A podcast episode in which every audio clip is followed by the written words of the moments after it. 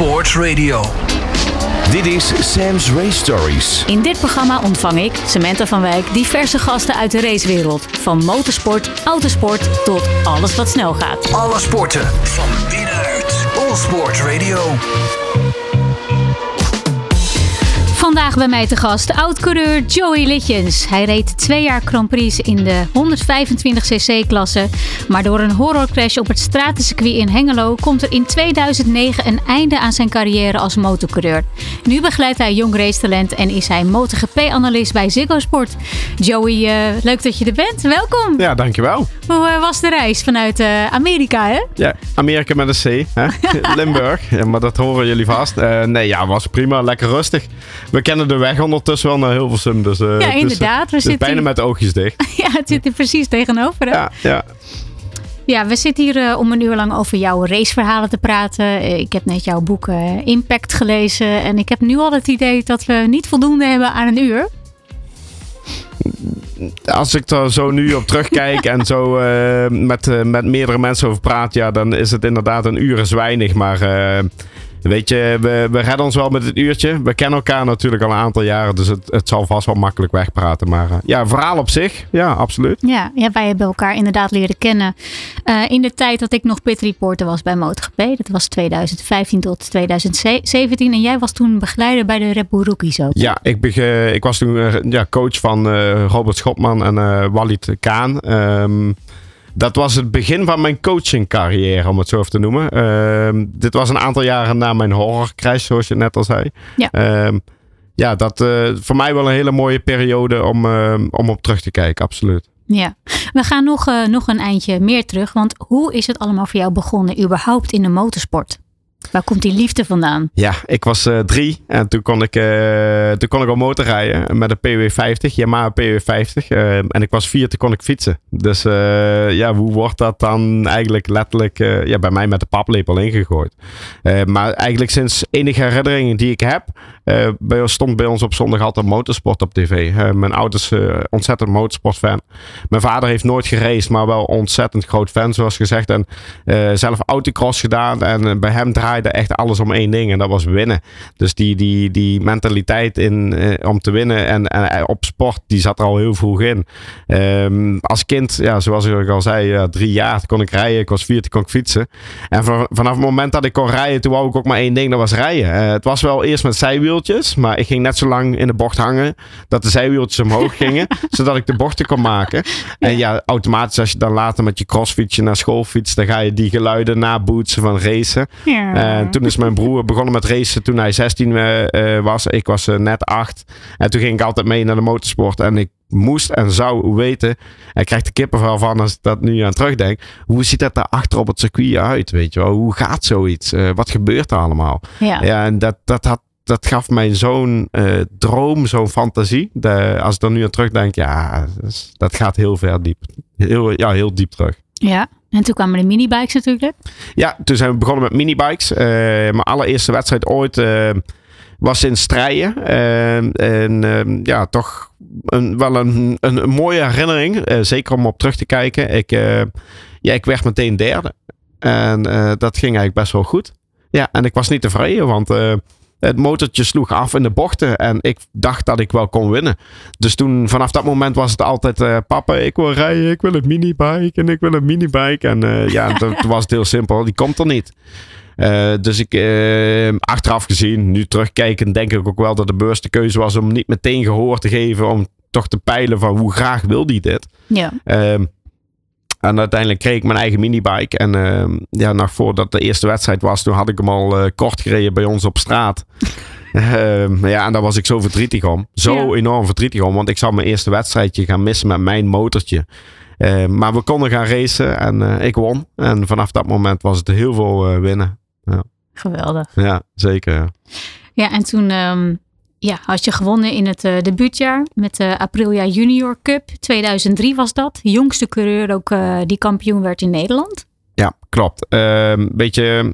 Ik was 12 jaar. Ehm, wij kozen heel snel voor de overstap naar de de 17-inch wielen, eh, de grotere motoren, de internationale circuits. Bij de minibike was ik al uh, Nederlands kampioen geworden. Maar toen zagen wij ook al in van, ja, we moeten hier niet te lang blijven hangen. het is beter om door te stromen. Al dan niet uit te wijken naar het buitenland. er kwam een kans om een Aprilia Cup te gaan rijden. standaard motoren, allemaal hetzelfde. Best wel grote en zware motoren. Zeker voor een mannetje van ja, net 1,50 meter en ja, amper 50 kilo op 12-jarige leeftijd.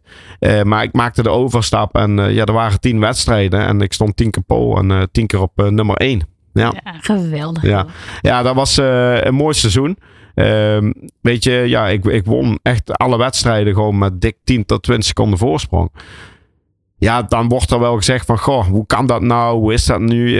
weet je, maar voordat het seizoen begon hadden wij al twee seizoenen gereden in Spanje. Ja. ik zat de hele winter in Spanje. dankzij steun van destijds mijn manager Bert Pennings. Ja, wanneer, wanneer kwam die uh, MotoGP-droom? Ehm, nou, die was er toch al eigenlijk uh, vanaf het moment dat ik uh, mijn eerste wedstrijd reed. Ja, ja, ja. ja? ja die was er, heel, was, was er heel snel. Ja. Van ik wil wereldkampioen worden, 125 cc. Dat was mijn doel. Ik wil 125 cc wereldkampioen worden. Wauw. Ja. Dus, toen, ja, toen kreeg je een wildcard in 2005. Toen heb je de TT gedaan. Ja. Vertel. Uh, wat ik me vooral herinner is dat ik na de wedstrijd uh, ja, bloedzagrijnig was. Uh, was uh, Humberto Tam was toen nog uh, ook pit report bij de NOS was dat geloof ik. En die, uh, die hing meteen een microfoon onder mijn neus. Nou Joey, was je wedstrijd? En ik zei gewoon volmondig, ja helemaal kloten man. Dat sloeg nergens op. Want ja, ik, ik zat niet bij de eerste twintig. En dat had ik wel eigenlijk voor ogen van ik moet bij de eerste twintig staan. Weet je, dat moeten, dat zat er zo in al vanaf jongs af aan. Van ik moet en ik wil en ik zal. En... Het zijn de beste van de wereld hè? Ja, en weet je, gezien mijn ervaring. Ik was 15 jaar, ja net 15. En ja, ik had amper ervaring eigenlijk. Uh, uh, laat staan op internationaal racen. Maar dat was mijn doel. Ik wil 125c wereldkampioen worden. Daar gaan we naartoe. Ja. En als je dan uh, ja, je eerste uh, Grand Prix wedstrijd ooit rijdt. En je, je wordt iets van 31ste, iets in die trend. ja, dan valt dat gewoon vies tegen. maar ik wist wel, ja ik, ja, ik had het gewoon onderschat. Maar ik wist wel wat me te doen stond. En dat was hard blijven werken. Om, ja. om het doel te behalen. Ja, en in 2006 uh, was het dan zover al. Toen ging je wel uh, volledige seizoen uh, Grand Prix rijden voor twee jaar lang. Neem ons even mee terug. Hoe is dat gegaan? Nou, we hadden uh, inderdaad op 16-jarige leeftijd uh, maakte ik dan uh, mijn debuut dan als vaste Grand Prix coureur. Ehm, en uiteindelijk weet je, het zou een leerjaar zijn. want dat is nog wel, als je van Europees kampioenschap afkomt. we reden veel in Duitsland en Nederland. Dat zijn toch een beetje de, de simpele ja, circuitjes om het zo maar te noemen. Ja, dan ga je in één keer, zit je in een vliegtuig naar China. Uh, als 16-jarig mannetje. je weet niet wat op je afkomt. Um, en je moet je ook voorstellen, destijds was uh, de begeleiding niet zo intensief als wat het vandaag de dag is. Dus het was ja, nog heel veel uh, ja, grijs gebied, vooral in mijn hoofd. Van, maar waar kom ik terecht? Wat, wat komt er op me af? En ik had wel een doel en dat was nog steeds gewoon wedstrijden gaan winnen. Al wist ik toen ook wel in mijn eerste jaar dat dat wel heel moeilijk zou zijn. Uh, want het zou een leerjaar zijn. 16 circuits op de kalender. Waarvan eentje een bekende en de rest allemaal onbekend. En ja, daar kwam ik toch wel, ook wel heel snel weer achter. Toen ik in mijn eerste Grand Prix in Jerez, Zuid-Spanje, uh, werd ik op een ronde gezet. Uh, ja, dat, dat sloeg zo als mokerslag in. Ja. Ja, en dan krijg je complimenten dat je wel aan de kant gaat voor een blauwe vlag. Ik denk, ja, ja maar uh, jeetje, hier kom ik helemaal niet voor. Nee, weet natuurlijk je? niet. Ik, ik, vernedering. Ik, ja, dat was gewoon een zware vernedering. Uh, weet je, ik kwam er wel achter dat er meer bij kwam kijken dan alleen maar talent hebben. Um, dat ik talent had, dat, dat, dat was kennelijk wel duidelijk. Uh, ik vind dat nu vandaag de dag om terug te kijken, ja, wat is talent? Weet je, talent dat weet je pas als iemand 18, 19 jaar is. En ik was 16 jaar en ik reed tussen mannen, ja, die waren echt wel een klap ouder. En ja. die, die hadden die ervaring in dat wereldje. Want daar komt, wat ik al zei, het was zo'n grijs gebied. Er komt zoveel op je af. Ja, en je bent nog lekker aan puberen ja, natuurlijk. lekker aan puberen. Ja. Super grote bek. En uh, ja, weet je, het was voor mij gewoon uh, een, een moeilijk jaar. Maar ik had wel mijn doel en mijn motivatie. En mijn, uh, vooral mijn vechtersmentaliteit. daar moest ik het ook wel van hebben. Want aantal wedstrijden daarna gingen we naar Le Mans, uh, Frankrijk. Uh, ik geloof voor de vijfde Grand Prix van het seizoen. Uh, ik trainde 24ste. Nou, dat was al in ieder geval een stukje aannemelijker. Of 24, 25 rond die plaats. Maar ik kwam de eerste ronde door als twaalfde. Ja. En toen reed ik in één keer mannen voorbij die gewoon om de wereldtitel strijden. En ik denk, ja, en hier hoor ik thuis. Dit is wat ik wil. Dus daar lag het niet aan. En, en, en agressiviteit, het inhalen, de brutaliteit. Ja, dat zat er gewoon helemaal in. Maar de snelheid de know-how om sneller te worden, de ontwikkeling van mensen rondom me heen, of zeg maar om de mensen om me heen om mij te ontwikkelen, ja, dat ontbrak wel. Um, en in combinatie met ja, een 16-jarig pubermannetje, um, dat eigenlijk alleen in eigen omgeving is opgegroeid om ja, naar de top toe te gaan, ja, dan kom je er wel achter dat in een team werken iets heel anders is. Ja. En dan kom je er ook achter dat topsport meer is dan uh, ja, een, een winnaarsmentaliteit hebben, talent hebben. Want ja, dat had ik allebei wel. Maar dat daar ook een stukje business bij komt kijken. En ik vond dat heel moeilijk, ja. Ik vond dat heel moeilijk. Dus uiteindelijk, het eerste jaar was uh, niet, zeker niet slecht. Goede wedstrijden gehad.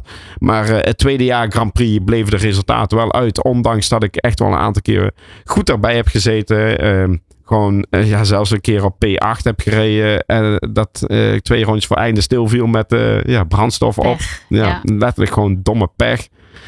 Dus het tweede jaar had ik heel veel pech en blessures en harde klappen. Ja, toen besloot ik toch maar mijn doelen bij te gaan stellen. Ja, de punten bleven helaas uit. Ja, ik bleef gewoon puntloos ging ik naar huis. En dat, dat is nog steeds heel pijnlijk. Kijk, weet je wat, dit moment wij reden met een Honda. Um, er waren nog drie andere Honda's aan de start. in totaal vier stuks. En ja, onze Honda's die waren duidelijk niet snel genoeg tegen de 30 apriljas waar we tegen moesten racen. Dus ik bleef wel vragen, ook aan het team van... Goh, is het niet een idee dat we de overstap maken naar de Aprilia? Ja. Um, en zo had ik uh, na mijn eerste jaar daar ook al flink op aangedrongen van... Ik zou toch wel eigenlijk liever naar Aprilia willen. Want dat is de motor waar we überhaupt mee uh, van start moeten gaan. Met Honda zijn we gewoon kansloos. Want Honda had maar één of twee of drie podiums in het hele jaar. Op ja. 16 wedstrijden met 30 man aan de start, weet je. Ja dat, dat maakt het extra moeilijk. Maar waarom kon dat niet dan? Nou, Aprilia was gewoon de beter sturende fiets. Uh, uh, veel meer trekkracht en veel meer topsnelheid. En waarom het dan met Honda niet lukte, dat was vooral op dat moment afhankelijk van het type circuit waar we op reden. Denk bijvoorbeeld aan Le Mans. Dat was een circuit wat meer stop-and-go was. Dus dan kon je meer vloeiend rijden. En dan kon je de rolsnelheid van de Honda meepakken. Hmm. En Aprilia was daarentegen gewoon, uh, wanneer het gas open draaide, dan was hij al weg.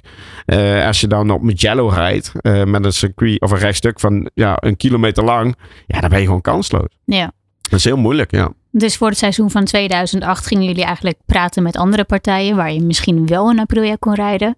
Ja. En toen was het Eigenlijk miste je toen je zitje bij het, eh, bij het team waar je al twee jaar reed, ja. bij Molenaar. Ja, nou kijk, uh, uh, terugkijkend. Uh, in de, na het jaar 2006, toen besloten wij al dat het tijd was om toch naar een ander team toe te gaan. Uh, ik wou graag bij een Italiaans team rijden met een Aprilia. Uh, uh, en die mogelijkheid die was er. maar ja, goed, uiteindelijk is dat niet doorgegaan. Omdat er ja, door mijn enthousiasme, door de media-uiting die ik had, werd er letterlijk een stokje voor gestoken. ik had een voorcontract getekend bij een Italiaans team met Aprilia. Ja. nou, daar kreeg het huidige team lucht van. en dat was mijn eigen schuld. Moest ik eigenlijk noodgedwongen nog een jaartje met de Honda rijden. Ja, dat motiveert natuurlijk niet als je in 2007 nog een jaar verplicht op die Honda moet gaan rijden. Dus gingen we al heel vroeg in 2007 gingen we op zoek naar een ander team. Uh, want we, we wisten gewoon dat als we verder willen komen, dan moeten we naar een, een team dat uh, de, ja, de zaakjes beter voor elkaar heeft. Maar vooral Aprilia was de wens. Ja. En uh, zo tekende ik een voorcontract bij een Italiaans team. En zou ik teamgenoot worden van Andrea Iannone. Och. Uh, ja, en, uh, ja, en dat, uh, dat liep toch anders. dat stukje sportpolitiek kwam om de hoek kijken. En ja, daarmee kreeg ik gewoon te horen dat ik er geen start zou hebben voor 2008. Ja, en ehm, ja, spatte mijn jongensdroom letterlijk uit elkaar. Jeetje, wat zuur. Ja, dat ja. is heel erg zuur. Ja. Je was trouwens niet de enige Nederlander die Grand Prix reed. We gaan eventjes even luisteren. Hey Joe, in 2006, 2007 reden we samen Grand Prix. Tussen al die Spanjaarden, Italianen, Japanners, noem het maar op. We waren de enige Nederlanders. 16 jaar oud, 17 jaar oud in 2007 en heel erg jong.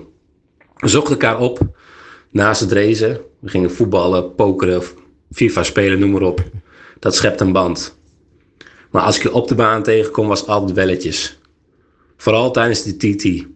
Daar wouden toch echt wel best een Nederlander worden. En zo weet ik nog in 2007, de week voor de TT in Donington Park, kwam ik je ook tegen op de baan. We lagen ver buiten de punten, ik denk rond de twintigste plek. Maar beste Nederlander worden, dat was wel belangrijk. We gingen er vol voor. Door het gras, ellebogen en ellebogen, Melbourne Happen, Crane Curves, Fockety S's, noem maar op. En we bleven vechten. Ik weet het nog goed. Ik kwam niet uh, zonder kleerschudden vanaf. Ik eindigde met een bak. Jij finishte. Dat maakte niet zo uit. Punten gingen we die dag toch niet halen. Maar jij won hem. Zo gingen we vaak die gevechten door. Brno, Assen, noem maar op. Dat zijn mooie herinneringen. Waar ik nu uh, eh, 15 jaar later goed op terugkijk. Ja, dat was uh, Hugo van den Berg, ja, jouw, jouw ja. rivaal en vriend, hè?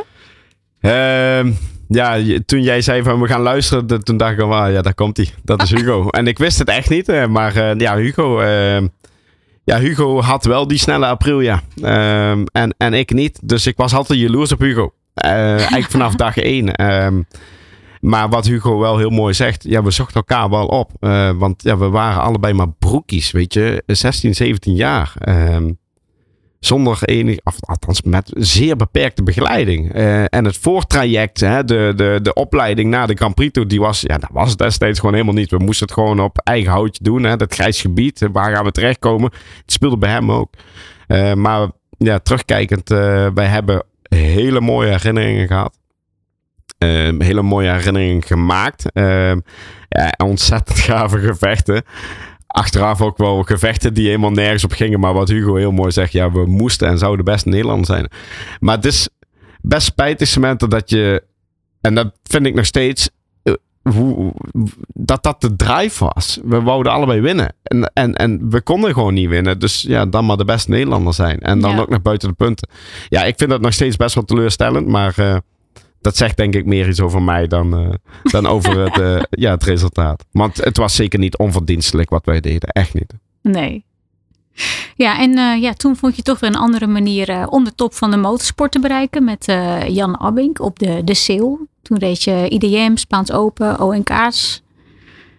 Klopt. Ehm, ja, weet je, in die, in die winterperiode van uh, 2007 op 2008 was ik echt wel klaar met motorsport. Mijn jongensdroom die was gewoon ja, finaal uit elkaar geknald. Uh, zeker ook door mijn toedoen, door mijn mentaliteit. Uh, vooral mijn grote mond, mijn beperkte manier van communiceren. Wat gewoon echt gewoon ja, ver onder de maat was. Ja.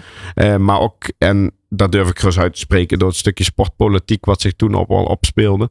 Maar goed, weet je, ik heb daar een aandeel in gehad en ehm, Uiteindelijk is het gewoon heel simpel. Ik was gewoon klaar met de motorsport. Uh, het kon me wel gestolen worden. Dus ik, ik, vond het, uh, ik vond het leuk werk. Samen met mijn broer uh, hadden we. Mijn broer had een stratenmakersbedrijfje. En ik ging gewoon lekker straten maken. En dat beviel me heel goed. Want je werkt ergens hard voor. En je ziet meteen een resultaat. Dus ja. ik, kon me, ik kon mijn ei er echt helemaal niet kwijt. En toen kreeg ik in de wintermaand een telefoontje van Jan Abink. Ehm, waar ik op de dag van vandaag nog steeds mega dankbaar voor ben. Maar op dat moment niet. Op dat moment had ik zoiets van, ja, ja wat moet ik hiermee? Wat, eh, wat heb ik hier aan? En ik, ik heb Jan bedankt. Uh, totdat hij twee weken later nog een keer belde. Joey, ik zou je toch willen vragen om die test met ons aan te gaan. En dan kijken we dan wel hoe we het gaan doen. Financieel gezien, uh, ja, qua management, qua marketing. En toen had ik wel zoiets van, oh, volgens mij heeft Jan er wel over nagedacht. Dus ik ben die test aangegaan. Ik ja. ben naar Lebanon afgereisd, Zuid-Frankrijk circuitje wat ik kende nog van vroeger, maar dan op de fiets. En nu mocht ik dan uh, zelf op gaan rijden. En ik ben, op die motor gaan rijden. En het was vanaf ronde 1, dacht ik al. Eigenlijk nog voordat ik de, de, mijn, been over de motor gooide, had ik al zoiets van. Hier gebeurt iets. Uh, een tuner die een plan heeft. Een monteur, een chef-monteur die een plan heeft. We gaan dit testen, we gaan dat testen. Dat pakket met dit pakket, zo en zo. En dan gaan we daarna weer terug en dan gaan we kijken. Toen had ik al zoiets wow. Hè? Gebeurt dit echt? En toen ging ik rijden en toen was het letterlijk naar een aantal rondes van, ja, en eh, echt waar, nu we het erover hebben, ik krijg er kippen wel van. En, uh, ja, daar gebeurde echt iets met mij. Toen kreeg ik een motor die ik altijd had gewenst. Ik kreeg een motor die bloedsnel was. Um, ik kreeg daar nu nog steeds kriebels van. Ik wist niet wat me gebeurde. Gewoon een motor met pit en power. En een tuner die naar me luisterde en blij met me was. En ja, toen ontstond er een nieuwe motivatie. Ja, toen dacht en, je, eh, maar dit wil ik wel. En toen wist ik het. Ja. Dit kan ik. En eh, weet je, eh, tot vorig jaar of tot voor twee jaar terug was ik de enige Nederlander die daar ooit een wedstrijd heeft gewo- gewonnen in Spanje. Ehm, al dan niet in de regen, maar ik won hem wel met 17 seconden voorsprong. En ik altijd ook gewoon top 10 resultaat. En ik won weer wedstrijden. Ik had weer plezier in de sport. En het mooie was toen ik eh, in Barcelona was. eh, ook die, dat weekend dat ik won. Wat misschien wel mijn mooiste wedstrijd ooit is geweest. In de kwalificatie was ik gewoon ruim een seconde sneller dan mijn Grand Prix tijd. En stond ik gewoon eerste rij in de Grand Prix. Dus toen wist ik, ik ben op de goede weg. Ik geef niet op. Dan maar via een andere weg terug naar de Grand Prix. Ja, en toen zagen eh, meerdere teams mijn ervaring wel in. Van shit, die, die jongen die, die heeft iets.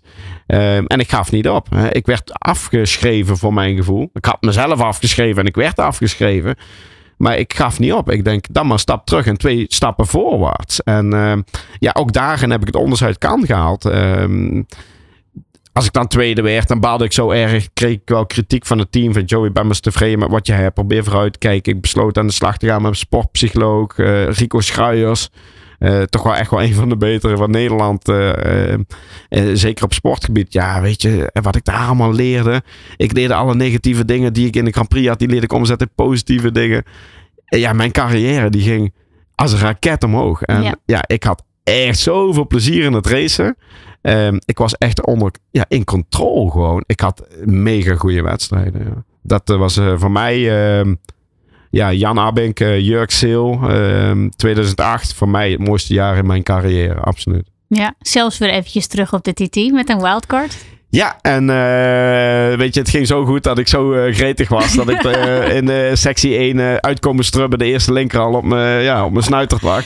En shit. toen was het mijn grote vriend Hugo die met dat puntje er vandoor ging. Dus ja, oh, ik was zuur. Ja, ik was zuur. Ik was echt... ik was echt zuur. Want vooral die, die weken voorafgaand aan de TT van Assen. Ja, ik zat zo in de lift. Ik, ik wist gewoon, dit wordt mijn wedstrijd. Alleen ik was zo gretig eh, dat ik eh, onderuit ging. Dat is een van de weinige keer dat ik in een wedstrijd ben gevallen. Maar juist op dat moment viel ik. En eh, ja, mocht Hugo eh, het eerste puntje scoren na 12 jaar eh, dat er geen Nederlander punt had gescoord. En weet je, ik gun het Hugo ook echt wel van harte. En eh, ik ben daarna ook naar Hugo toegegaan. Ik heb hem een knuffel en een kus gegeven. En sinds toen was het ijs ook wel gebroken, denk ik. Want ja, ontstond er een, een, een soort van broederliefde tussen ons.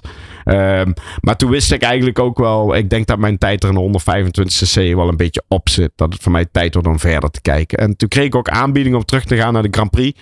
Maar toen was mijn hoofd al een weg aan het vinden naar. Terug naar de Grand Prix, maar dan via een omweg. Eh, Supersport 600. Supersport. En Ja. dan via Supersport eh, naar de Motor 2. Want in 2009 zou de Supersport, of eh, zou de 250cc-klasse in de Grand Prix zou verwisseld worden voor de huidige Motor 2. Ja. En toen dacht ik al, ja, maar wacht even. Die klasse zit vol met kinderziektes. Daar hoef ik niet te zijn. Dat verhaal, dat ken ik nou wel. Ik heb veel te veel tegenslagen gehad. Daar heb ik helemaal geen zin in.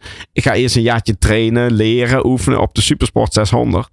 Ehm, dus ja, dat, En dat ging goed. dat plan, dat lag gewoon Ja. klaar. En eh, ja, ik stapte eh, eind 2008 tussen de wedstrijdjes door, start, stapte ik over op de Supersport 600. En eh, ik ging letterlijk van, eh, ja, naar, naar wat was het, Albacete, Spanje, ging ik naar Portugal. En van Portugal ging ik Supersport 600 rijden, een weekendje bij de EK. En het weekend daarna zat ik weer gewoon op, de, op de Brommer 125 eh, ja, te rijden. En ja, die eerste kennismaking met Supersport 600, dat was wel...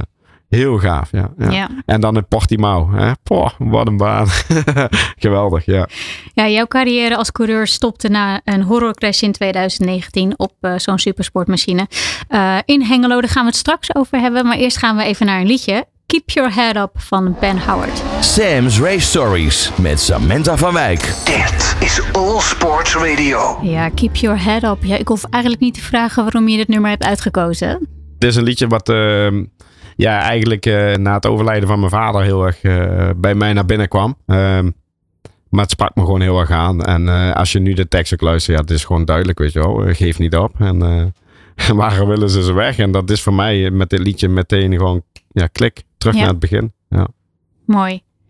Ja, op Hemelvaartsdag 2009 ging het goed mis op het straatcircuit in Hengelo.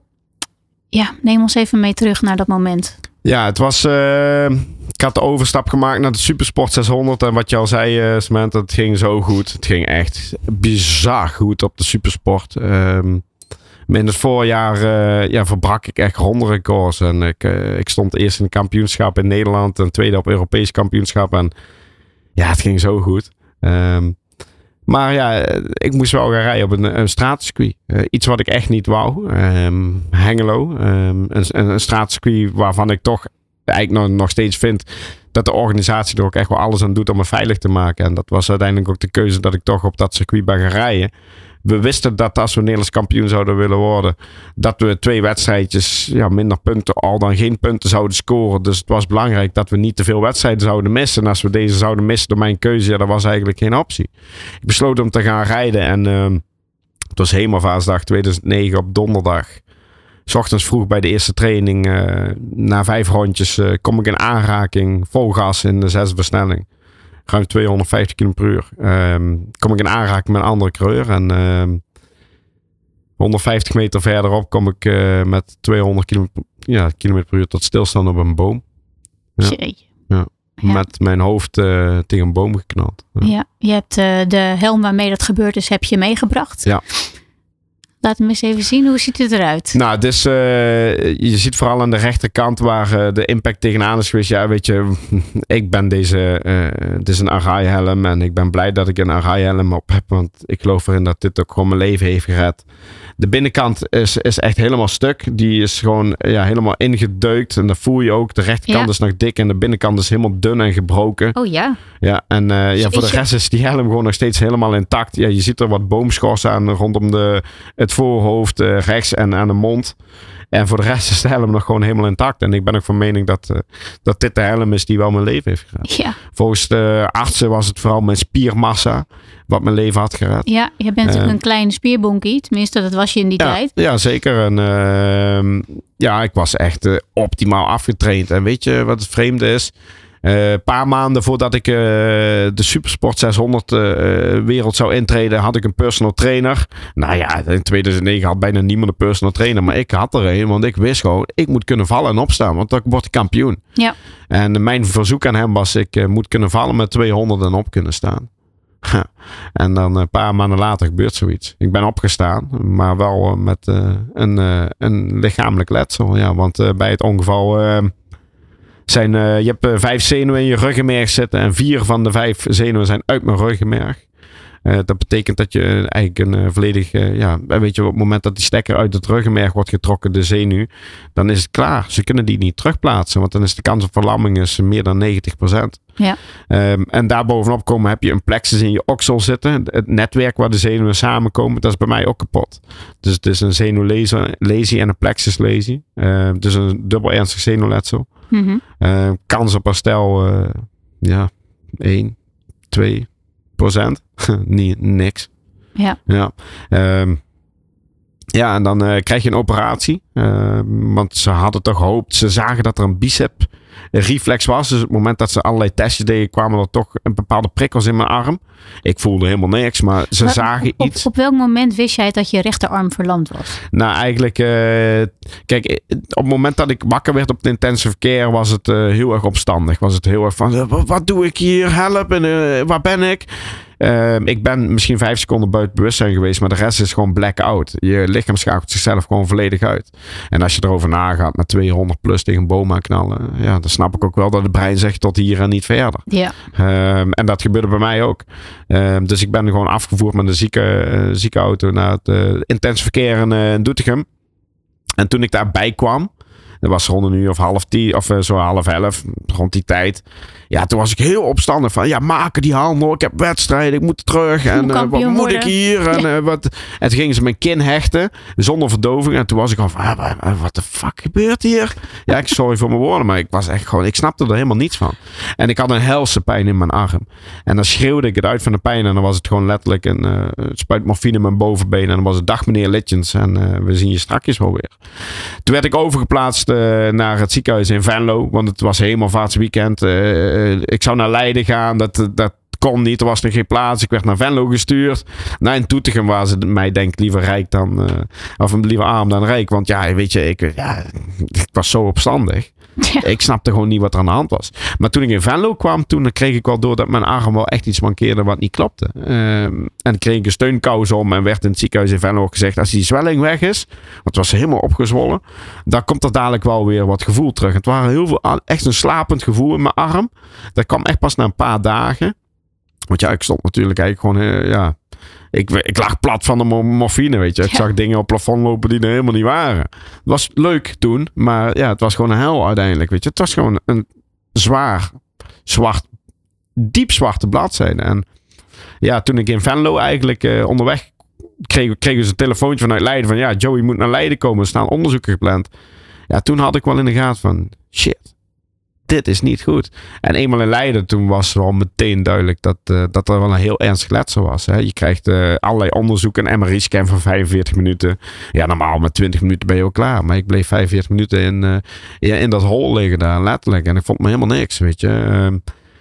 Maar tijdens die onderzoeken zagen ze wel een bicepreflex. En toen hebben ze toch besloten mij te opereren. Het doel was om zenuwen uit mijn been weg te halen. En dan het netwerk, hè, de plexus te gaan repareren. Ja. Maar dat konden ze pas zien. Want ze hadden hoop dat, dat de zenuwen nog in mijn ruggenmerg zaten. Omdat ze zagen bepaalde reflexen.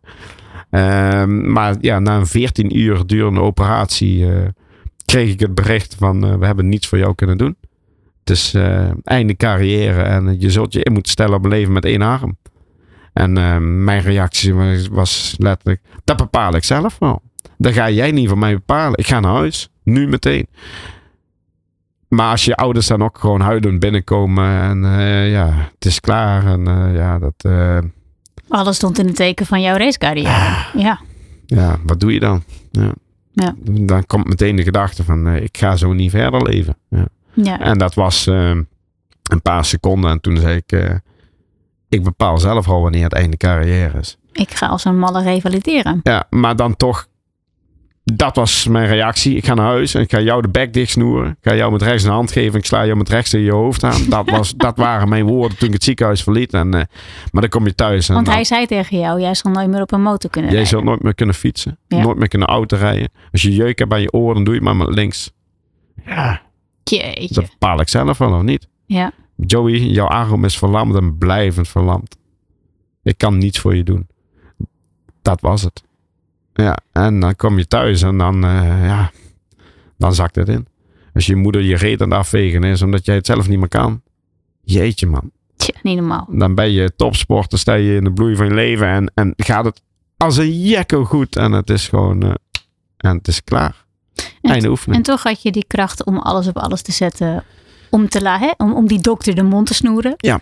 Hoe ging dat revalidatieproces? Nou, bij mij, eh, de, de, de- bij mij ging de knop om toen ik op tv hoorde voor de derde zondag op rij. eh, weet je, er waren natuurlijk allerlei media-aandacht. Hè. Als er iets fout gaat, dan, eh, dan, ja, dan is Zijn toch helaas wel een stukje media-aandacht voor de sport. Helaas. En zeker toen, hè, want het was, we hadden nog niet zo hype zoals we vandaag de dag hadden met Colin Veijer bijvoorbeeld, die het supergoed doet. Maar ja, dan waren het vooral de negatieve dingen. En het was de derde zondag op rij dat ik thuis was. En dat was al een hele happening van, wat doen wij thuis? Weet je, de derde zondag op rij dat ik iemand op tv hoorde zeggen. ehm ene Frank Weink, ehm, die ondertussen eh, ja, toch ook wel een collega van mij is geworden. Maar hij was degene die zei, einde carrière Joey Legends.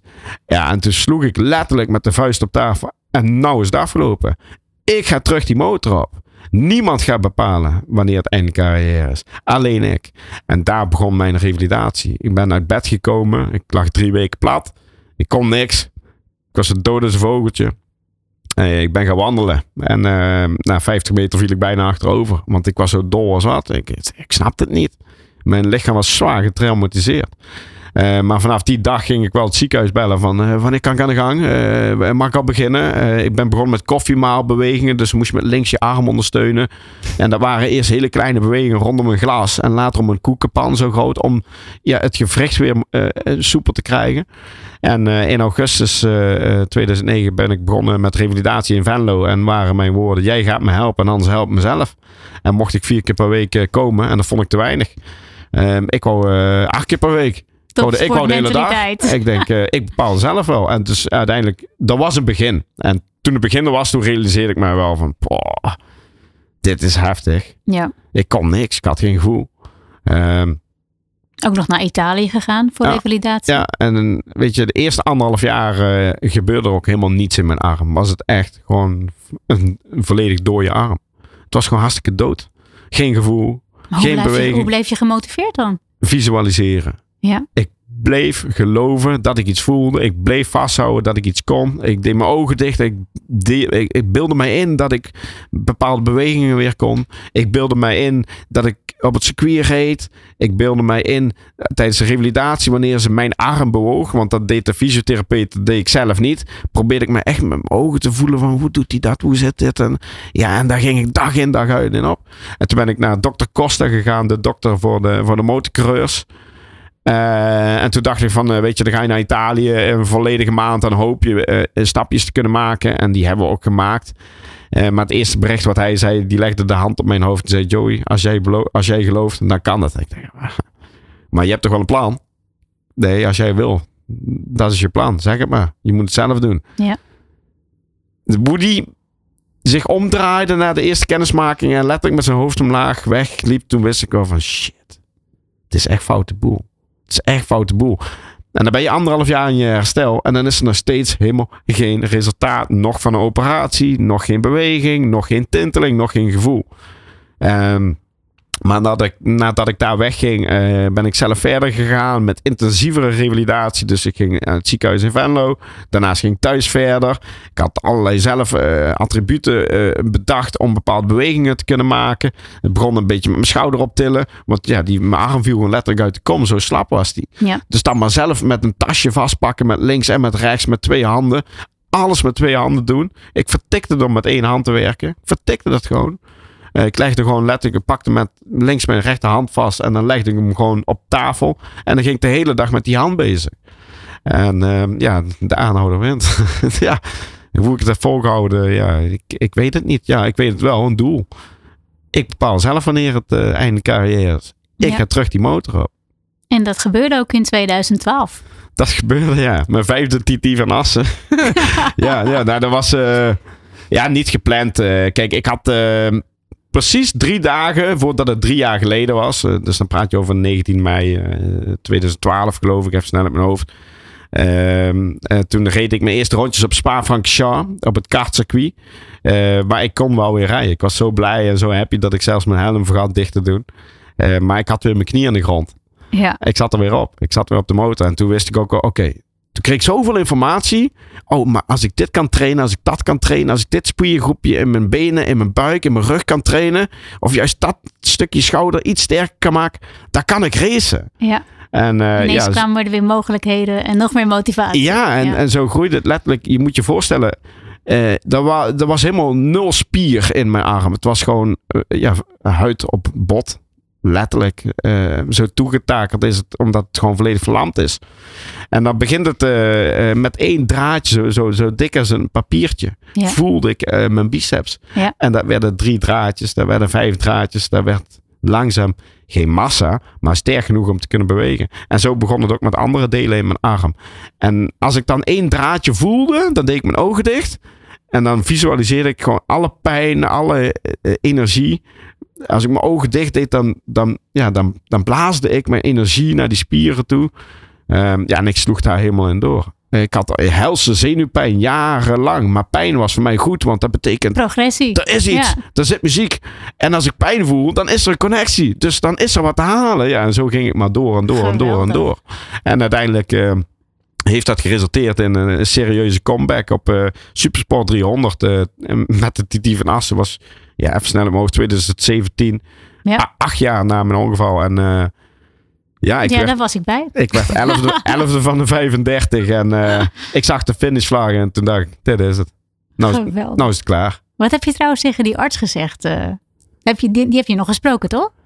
Ik heb hem nog gesproken. En ehm, ook voor, eh, na drie jaar, toen zei hij al, eh, toen ik op, na, de, na drie jaar op controle kwam, toen zei hij al, Joey, wat, wat jij doet, dat, dat, dat kan helemaal niet. Dat is ongelooflijk. en, eh, en toen zei ik, ik ga die wedstrijd rijden als je het maar weet. En toen heeft hij ook een stukje geschreven in mijn, in mijn eerste biografie. Ehm, en hij hield nog steeds voor onmogelijk. En ik denk, ja, flikker maar op. Dat bepaal ik zelf wel. ja, onder de streep. ze verklaarden mij hartstikke voor gek. Idioot. Ik zei, ja, dat, dat zal. Maar ik heb gezegd, ik ga terug die motor op. En ik bepaal wanneer mijn laatste wedstrijd is. Heerlijk. Je hebt trouwens ook nog een handschoen meegenomen. Die heb je gebruikt voor je comeback. Hè? Kun je misschien een beetje vertellen dit is een speciale handschoen. Ja, dit is een uh, speciale handschoen. En die, uh, die zorgt eigenlijk voor de strekking van de, van de wijsvinger en de middelvinger. Uh, er is een elastiek aan de wijsvinger en de middelvinger. Ehm, en die kan ik op spanning zetten. Omdat ja. de strekking van mijn vingers is gewoon... ja, dat is eigenlijk een, een functie, een, een, een, bepaalde spiergroep die uit is gebleven in mijn herstel. Dus daar had ik een stukje hulp in nodig. Ik wou geen, geen aanpassing aan de motor. Een circuit is een circuit. Een bocht is links, een bocht is links. Ik maak hem links. Ik zorg dat het past. Mm -hmm. maar ja, met de motor had ik dat ook. Ik wou geen aanpassing, maar ik had ergens hulp nodig met het strekken van de vingers. Zodat ik vol gas kon aanvallen met remmen. En dat is denk ik het grote verschil met motorrijden en motorracen. Uh, motorracers die vallen een bocht aan door je letterlijk de vingers al te strekken voordat ze remmen. En dan bij bordje 100 vol in de rem te gaan. Ja. De knijpkracht die was keigoed. Maar de strekking was traag.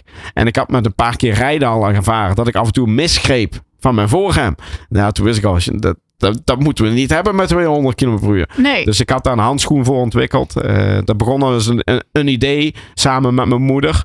Uh, voor een stukje strekking van de vingers. Dus dan stond er constant spanning op het moment dat ik niet meer kneep. Dan schoten mijn vingers omhoog. Ja, dan kon ik vol knijpen en dat Ja. werkte. En uh, ja, dankzij dameletters samen met Marleen Oudbier hebben we die handschoenen gemaakt. En uh, ja, als ik ga racen of als ik nu ga rijden, dan weet ik gewoon die handschoen moet mee. Want zonder die handschoen wordt er niet gereden. Ja. Want dan is het niet veilig genoeg. Ja, wat, je, wat je me nu uh, net vertelde met die, met die touwtjes en, en, Ja. en dat, ja, dat systeem wat je bedacht hebt, dat heeft ook uiteindelijk geresulteerd tot een operatie. Ja. Vorig jaar nog, Ja. hè? Ja, ze wouden mij, eh, vijf jaar na mijn ongeval, wouden ze mij eh, mijn pols eigenlijk vastzetten. Omdat eh, de hand bleef bengelen. hè. Klapte steeds naar binnen toe, was totaal niet functioneel. En als je die dan stabiel kunt maken, dan krijg je een bepaalde functie in je arm. Ik was daar niet aan toe. Ik wist gewoon dat ik nog veel meer te halen eh, eh, had in de sportschool. Maar toen ik die handschoen aan had, toen merkte ik dat mijn hand positiever begon te reageren. En in een neutrale stand stond. En dat ik in één keer functie kreeg in mijn arm en in mijn hand. Ja. En met dat idee ben ik naar eh, de dokter, eh dokter Nelissen gegaan. Die ja, ondertussen bijna bevriend is. we zijn bijna bevriend met elkaar. En heb ik gezegd, weet je, deze handschoen, kijk, die doet dit. Misschien kunnen we dit ook in mijn arm toepassen. En eh, die, heeft, eh, die heeft zijn letterlijk... eh, ja, die heeft zich eraan gewaagd. En die heeft een paar pezen omgelegd in mijn, in mijn arm. En mijn pols is ja, tien keer beter geworden. Geweldig. ja. Ja. Ja. Ja, zometeen gaan we de eh, vragen beantwoorden die via social media zijn binnengekomen. Maar eerst gaan we weer even naar een plaatje. Memories van Maroon 5. Sam's Race Stories met Samantha van Wijk. Dit is All Sports Radio. En dat was Memories. Waarom dit nummer, Joey? Ik heb eh, hele mooie herinneringen aan dit nummer. Ehm, zeker toen ik in de top van mijn coachingcarrière zat. eh, racingcoördinator was. En eh, de hele wereld over reisde. En eh, was dit liedje, terwijl ik helemaal in mijn eentje in Australië zat. eh, in Indonesië zat. Was dit liedje daar. En ja, dan ga je... Herinneringen ophalen als je in je eentje ergens aan de zee zit. Ja, dat, Ja. dat, ik heb daar fijne herinneringen aan. Fijne, heel fijne. Ja. Ja, jouw voormalige teammanager heeft ook mooie herinneringen aan jou. Hey Joey, Jarno hier. Nou, Sam eh, vroeg me om eh, even wat leuke, leuke herinneringen op te halen. Die we samen natuurlijk eh, veel gehad hebben en waarschijnlijk misschien in de toekomst ook nog wel zullen hebben. Maar één ding blij- blijft me altijd bij. En dat denk ik gewoon nu aan, nu dat ik hier in GRS ben. Waar we samen natuurlijk ook veel zijn geweest. In de jaren dat we met elkaar op pad zijn geweest was dat moment dat eh, jij en eh, je ouders aan het winkelen waren en eh, de zakken chips inlaaiden en ik ze er weer uithaalde omdat ik het niet nodig vond dat jij heel veel chips ging eten in dat weekend. Het zijn allemaal leuke dingen die ik, die ik nog wel eens ooit vertel aan, aan de coureurs waar ik nu mee werk. Verder kan ik alleen maar zeggen dat ik heel veel respect heb voor je hoe je eh, in het leven staat. Ik vind je een geweldige kerel. Geen, eh, zeker geen eh, makkelijke tijd achter de rug. Maar ik denk dat je, dat je een goede stap hebt gemaakt. En eh, ik ben trots op je, dat weet je. En ik wens je het allerbeste. Succes maat. Ja, dat was Jarno Jansen. Ja, ja. Ja, Jano was uh, voor mij mijn voorbeeld. En uh, toen ik naar de Grand Prix ging, uh, toen had ik één voorwaarde. Dat was Jano moet, moet mee als zijn coach. Um, maar ja, Jano kreeg een dubbelfunctie en dat was heel moeilijk voor Jano ook. Hè. En ik begrijp het nu ook omdat ik zelf ook in die positie heb gezeten. Hè. Coach, manager, ja, dat is gewoon, dat is niet te combineren. Ja. Uh, maar Jano en ik zijn wel altijd, ondanks uh, uh, mollengevechten, gevechten, letterlijk gevechten. en je puberteit in ja, de Grand zeker. Ja, zijn Jano en ik elkaar wel altijd blijven opzoeken. En is Jano voor mij nog steeds mijn broer, mijn, mijn voorbeeld. Ja, absoluut. Ja. Hij, ik, ik, ja, ik hou van die jongen. Mooi. Ja, racer verbindt, hè? ja, ja. ja, je begeleidt nu uh, zelf dus uh, jong talent. Hoe is het voor jou om, uh, om nu op deze manier met motorsport bezig te zijn? Um, ja, hoe is dat? Um, weet je, vlak na mijn ongeval had ik het gevoel dat ik het moest. Um, had ik het gevoel, omdat het, er werd me iets afgenomen, dat, dat gevoel heerste er. Hè? Het abrupt einde, dus het stopt. Maar nu, vandaag de dag, is het omdat ik dat motorsport. Ik ben motorsport. Motorsport is mijn leven. Um, en nu vandaag de dag geniet ik van motorsport. Nu vandaag geniet ik ervan als ik een, een, een jochie mag coachen.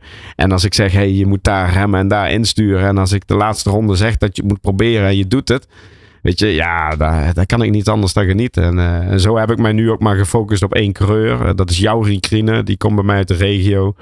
Weet je, uh, als er eentje een vechterspaasje is op 13-jarige leeftijd, dan is hij het wel. Dus ja, ik denk soort zoek soort. Ehm, ik doe vooral coaching omdat ik het leuk vind, omdat ik ervan hou. Ja. Maar ik, ja, weet je, ik, het is geen liefdadigheid meer. Het is onderdeel van mijn werk. ik weet dat ik er goed in ben. Um, omdat ik al mijn ervaringen mag inzetten. Maar dan is het wel op zoek naar de juiste partner om dat samen te mogen uitvoeren. En uh, weet je, ik heb er toch al een aantal jongens al ge gecoacht. Uh, wereldkampioenschappen meegereden. Uh, Grand Prix meegereden. Punten behaald. Bijna wereldtitels gehaald. En dat allemaal met coachen. Dus misschien heb ik met coachen meer bereikt dan een actieve wegracecarrière. Dus hoe is dat? Ja, weet je, ik denk dat ik een bepaalde passie en drive en vooral vuur en energie in mij heb. En dat kan uh, overbrengen. En op wedstrijddag hoef ik maar iemand aan te kijken. En dan is het gewoon, en vandaag gaat het gebeuren. En dan gebeurt het vaker. Gewoon, ja, weet mooi. je wel. Dus ja, ik, ik denk dat het een gave is. Ja, dat geloof ik echt. Ja. ja. Mooi. Social media vragen. Bertus vraagt: hoe kijk je naar de Nederlandse coureurs die nu in de Grand Prix rijden? Bo, Sonta, Colin. Uh, is dit koningsklasse materiaal? Ja, zeker. Ja, zeker. Uh, ik, ga, ik ga niet zeggen hij wel of hij die niet, die wel. Nee, dat vind ik niet, niet oké. Maar wat wij niet mogen vergeten: we hebben drie Nederlanders op een wereldkampioenschap die alle drie top 10 resultaten kunnen halen. En waarvan eentje zelfs wedstrijden wint. Dat op zichzelf is al fucking uniek. Sorry voor mijn woorden, maar daar, daar mogen we koesteren. Colin Veijer hebben we het nu over. Colin Veijer, Ja. is, eh, ja, dat is een klas apart. Ja, dat, is, dat is er eentje, dat is een parel. Eh, ja, ik zeg kaliber Max Verstappen. Wat verwacht je van het eh, komende seizoen voor de jongens? Eh, weet je, het tweede seizoen is vaak eh, een seizoen waar je moet leren omgaan met tegenslagen. Omdat je, hebt bepaalde verwachtingen. Die verwachtingen die worden iedere wedstrijd bijgesteld. Want dat is wat moeilijker. Dan komen weer een, David Alonso, een Spanjaard. Er komt altijd wel weer ergens een Spanjaard wegrollen. Zo, die rolt de baan op en die smoked hem even met een halve seconde. Altijd. En dan moet je mee leren omgaan. Maar hij is zo nuchter. hij kan ermee omgaan. Ehm, ja, hij gaat vechten voor wereldtitels. Nou, Colin gaat vechten voor wereldtitels. En als we dan kijken naar de andere twee Nederlanders. Ik denk dat zij elkaar, hè, Bo en Zonta. Dat zij elkaar gaan voeden voor betere resultaten. Dus ja, ik geloof dat we koningsklasse materiaal hebben. Nou, t- tot zover eh, jouw analyse over de volgend seizoen. Ja. Gaan we naar eh, Joey 0204. Aan welke leeftijdsgenoot heb je de mooiste jeugdherinnering? Ehm goeie vraag. En welke leeftijdsgenoot heb ik de mooiste jeugdherinnering? Ja, ik, als, qua motorsport denk ik toch wel eh, eh, Hugo van den Berg. En als ik eh, ja, naar mijn sociale kring kijk, dan is het Ramon Bouten. Hij was degene die eigenlijk altijd met mij meeging naar de race. Maar één jongen mis ik toch wel heel erg. Dat is Stan. Stan was eh, negen jaar of eh, elf jaar en toen overleed hij. En Stan was de eerste jongen die met mij meeging naar de races. Eh, en die echt ook gewoon naar iedereen vrij uitsprak van Joey is echt een wereldkampioen. En eh, daardoor kreeg ik een stukje erkenning. Dus aan hun heb ik gewoon bijzonder mooie herinneringen. Ja. Ja. Chantalletje vraagt, wat was het mooiste moment uit jouw carrière? Barcelona 2008. Ehm, dat was een van de mooiste. Ik heb niet één bijzondere, maar dat was een van de mooiste dat ik, dat ik won. En eh, dat ik die wedstrijd won met dik 17 seconden voorsprong. En de jongens die later nog in een Ripoll zou rijden, die, die praten er nog steeds over. En ook al het Europees kampioenschap Albacete 2008. Ik werd tweede. Ehm, ik pakte een hoop cash. Eh, dat vond ik lekker. Zeker als mannetje van 18 jaar. Dat was geweldig. Eh, maar die wedstrijd die was zo sterk die was mentaal de beste wedstrijd ooit. Dat was uh, omgaan met een slechte start. Geloven, visualiseren. Ja, dat was by far mijn beste wedstrijd. Ja. Mooi.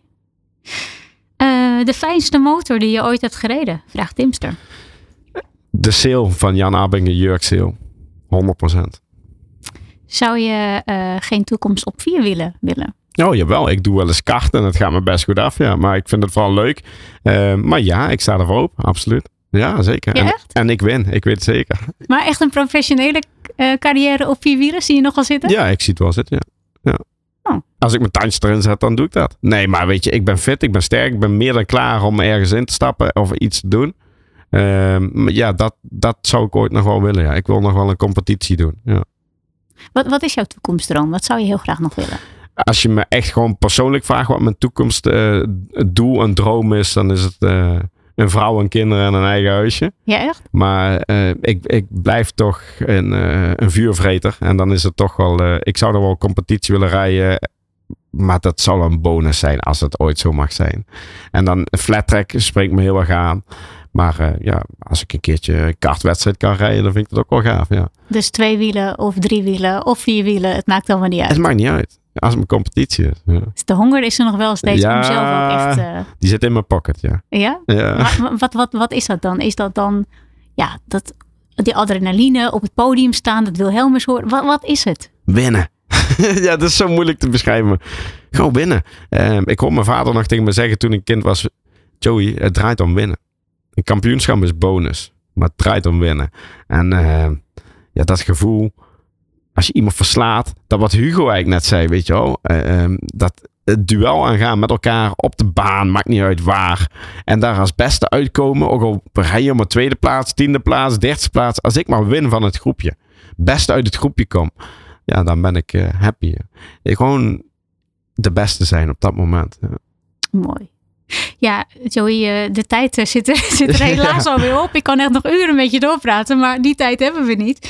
Ja, super bedankt voor jouw aanwezigheid. Heel veel succes met alles. Uh, jullie bedankt voor het luisteren en graag tot een volgende. Sam's Race Stories met Samantha van Wijk. Dit is All Sports Radio.